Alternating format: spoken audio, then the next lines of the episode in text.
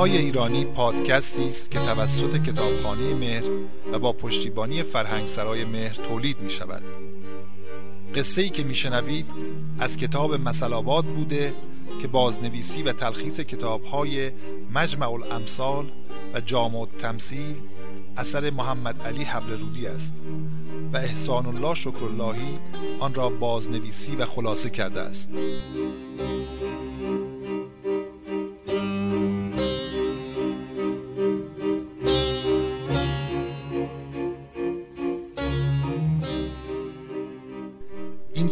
پادکست اول رفیق آخر طریق.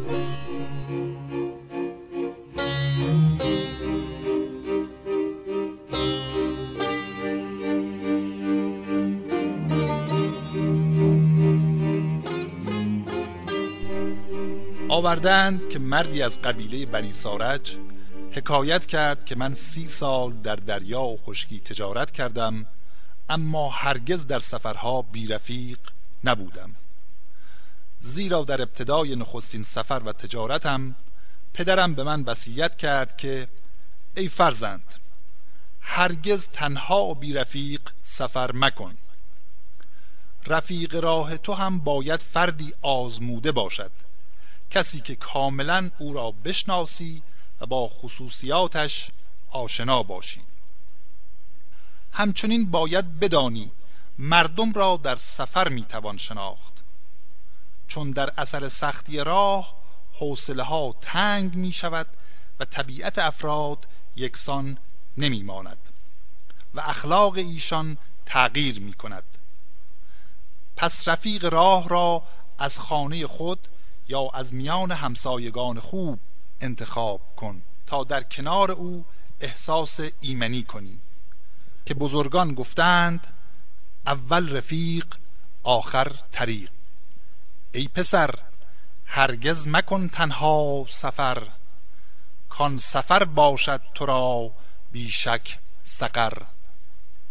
اتفاقا بعد از فوت پدر به دلیلی از اقوام دلگیر و آزرده شدم.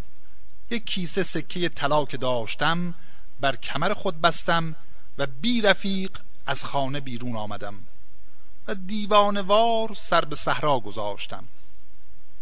بیراهی را در پیش گرفتم و از نادانی و خامی که اقتضای جوانی است بی هدف پیش می رفتم و از شدت آزردگی خاطر که داشتم هیچ نصیحت پدرم به خاطرم نرسید. بعد از یک شب و یک روز راه پیمودن گرمی تب قربت بر من اثر کرد و وصیت پدر به خاطرم آمد. خواستم برگردم. وسواس شیطانی و جهل و غرور جوانی و هم دلگرمی کیسه طلایی که راه داشتم نگذاشت. با خود گفتم اگر برگردم حتما نزدیکان سرزنشم می کنند پس به خاطرم رسید که نصیحت پدرم را آزمایش کنم و از آنجا که شیطان رفیق را هم بود بر من قبولاند که نمی‌توان سرزنش دوست و دشمن را شنید و تحمل کرد. می شدم با هزار فکر و خیال پای در پیش و روی در دنبال. رفتم و رفتم تا آنکه به نخلستانی رسیدم که از آبادی دور بود.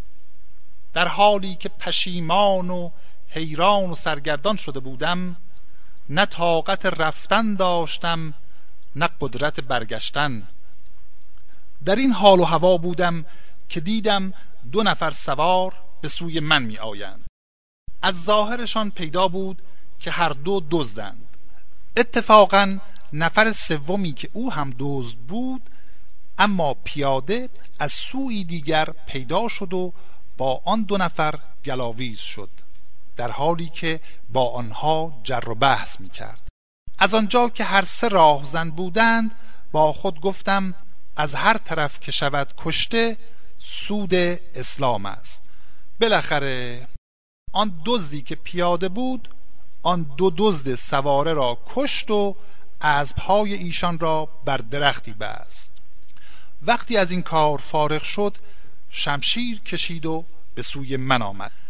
من از ترس قالب توهی کرده روح را ودا نمودم و کیسه پر از سکه ها را که در کمر بسته بودم از خود جدا کرده به سوی انداختم که گفتند زر بسیار دوست دارد و زردار بسیار دشمن. راه زن وقتی دید که من چیزی را به دور انداختم اول رفت و آن کیسه را برداشت. بعد به سوی من آمد. وقتی به من رسید به او گفتم ای جوان مرد من ضعیف و ناتوانم و با تو نمی‌توانم به جنگم به همین دلیل هم با تو درگیر نشدم. از کشتن من بگذر و مرا رها کن تا بروم پی کار خودم. او به من نزدیک شد و لباسهایم را از تنم درآورد. دستم را محکم بست و مرا همانجا رها کرد.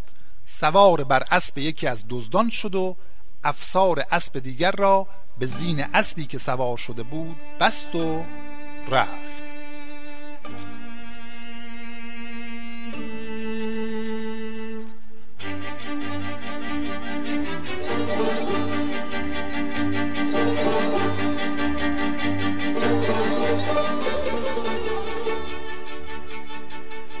من آن شب گرسنه و تشنه در آن صحرا ماندم و با خود گفتم خود کرده را تدبیر نیست. این سزای من است که وصیت پدر را نشنیدم و آزموده را آزمودن ابلهی است. پس از آن گریم گرفت و دلم را متوجه خداوند کردم و با او به مناجات پرداختم که ای کریم کارساز و ای رحیم بند نواز ای دستگیر درماندگان و ای فریاد رس بیچارگان در این حالتی که من دارم جز تو فریاد رس و دستگیری نیست. کس بی کسان و پناه آوارگان تویی اندر آنجا که هیچ راهی نیست. جز خدای جهان پناهی نیست. آن شب تا سحر با هزار سختی تلاش کردم تا بالاخره دستم را باز کردم. اما تا روز نخوابیدم. چون هر لحظه صدای نعره شیر میشنیدم وقتی روز شد با خود گفتم باید به یک طرفی حرکت کنم. اگرچه راهی نمی شناختم و جاده ای نمی دیدم. خلاصه سرم را در دست گرفتم و از آن بیشه خوف و اندیشه بیرون رفتم. مبادا که بلای دیگری بر سرم آید که گفتند بخت چون برگردد پالوده دندان بشکند. در دل با خود می جنگیدم که این چه کاری بود که من کردم. اما پشیمانی و افسوس سودی نداشت. علاج واقعه قبل از وقوع باید کرد. کاری که شدنی است می شود. خود را با این فکر تسلی می دادم که شاید که چوابینی خیر تو در این باشد. پس الله الله کنان و لنگان و افتان و خیزان می‌رفتم و می‌گفتم گل از دست دیگران چه کنم؟ هرچه کردم به دست خود کردم.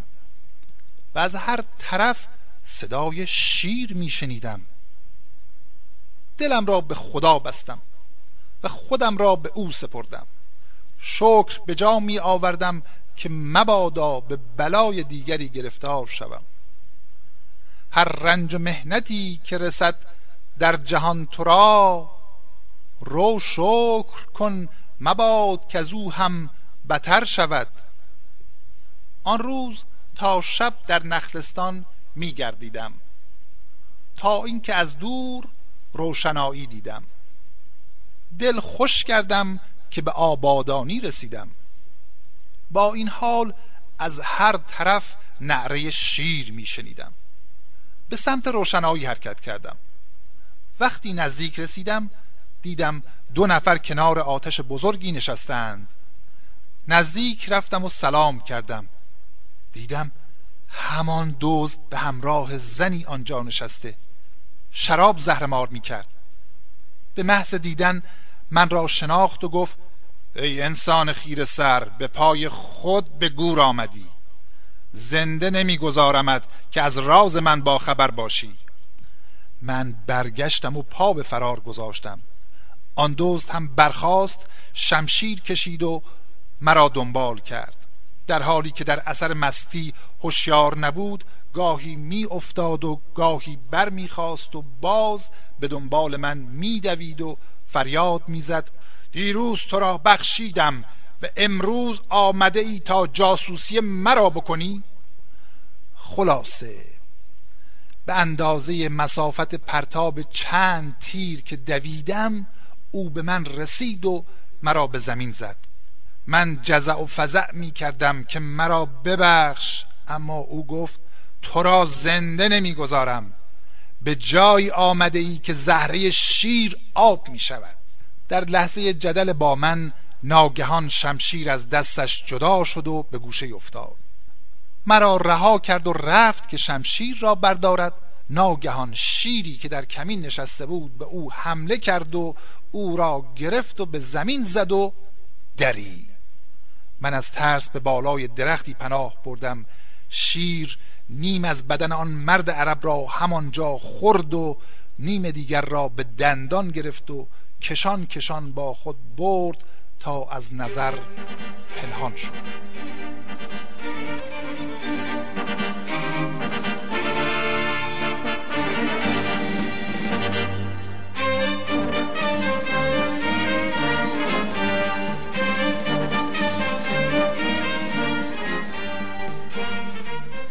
من این صحنه را از بالای درخت تماشا می کردم و شکر خدا به جا می آوردم. اگر تیغ عالم به جنبت ز نبرد رگی تا نخواهد خدای.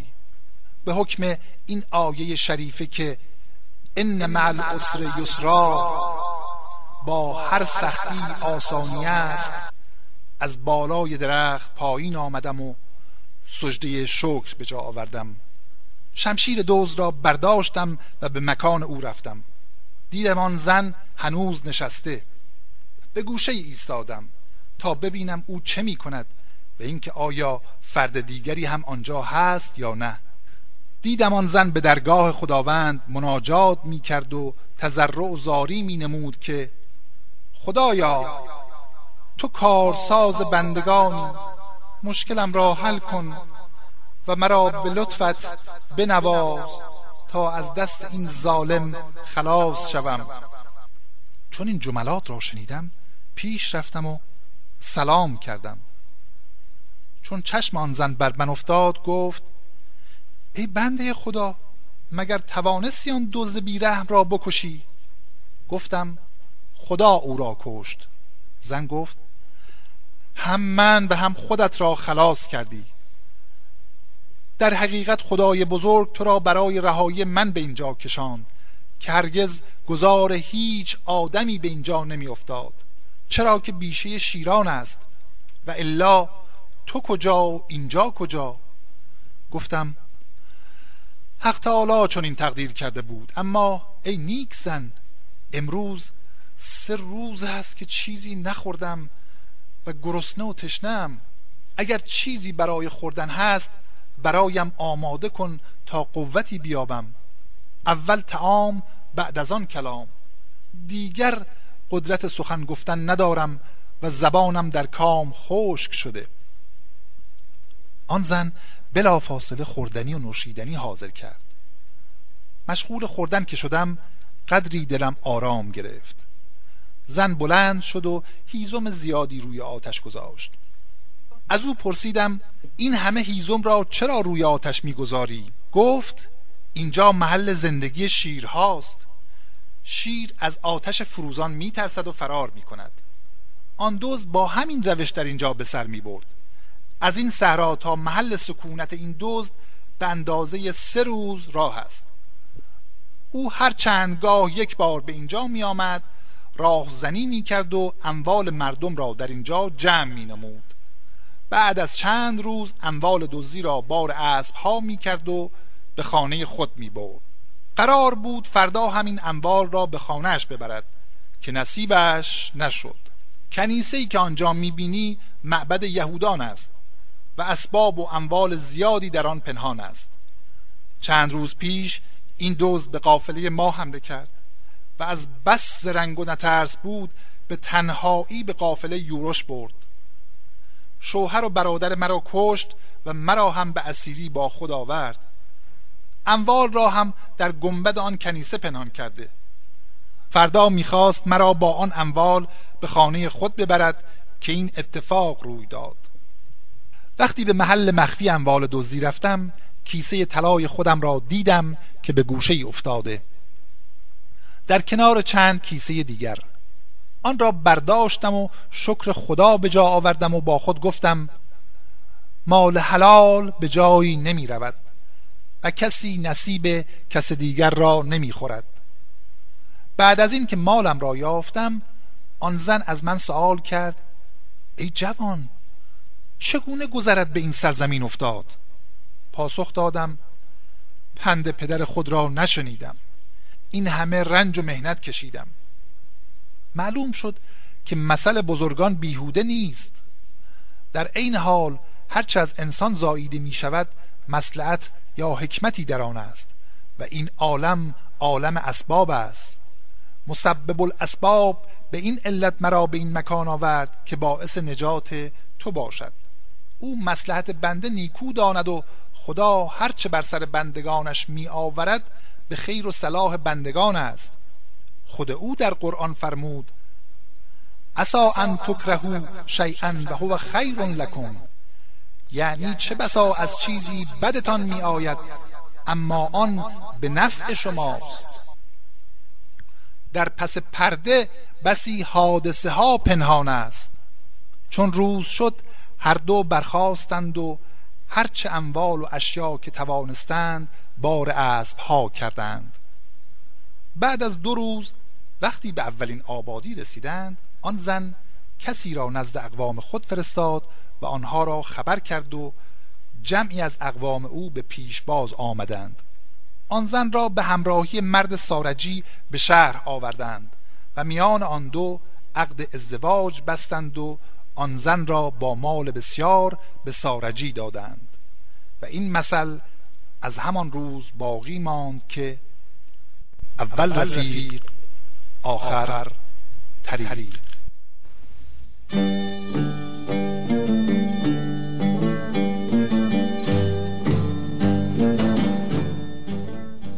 این پادکست را من ابوالفضل نجاری به همراه محسن سعادت و داوود وجدی تهیه کردیم. ما را در شبکه های مجازی با هشتک قصه های ایرانی دنبال کنید.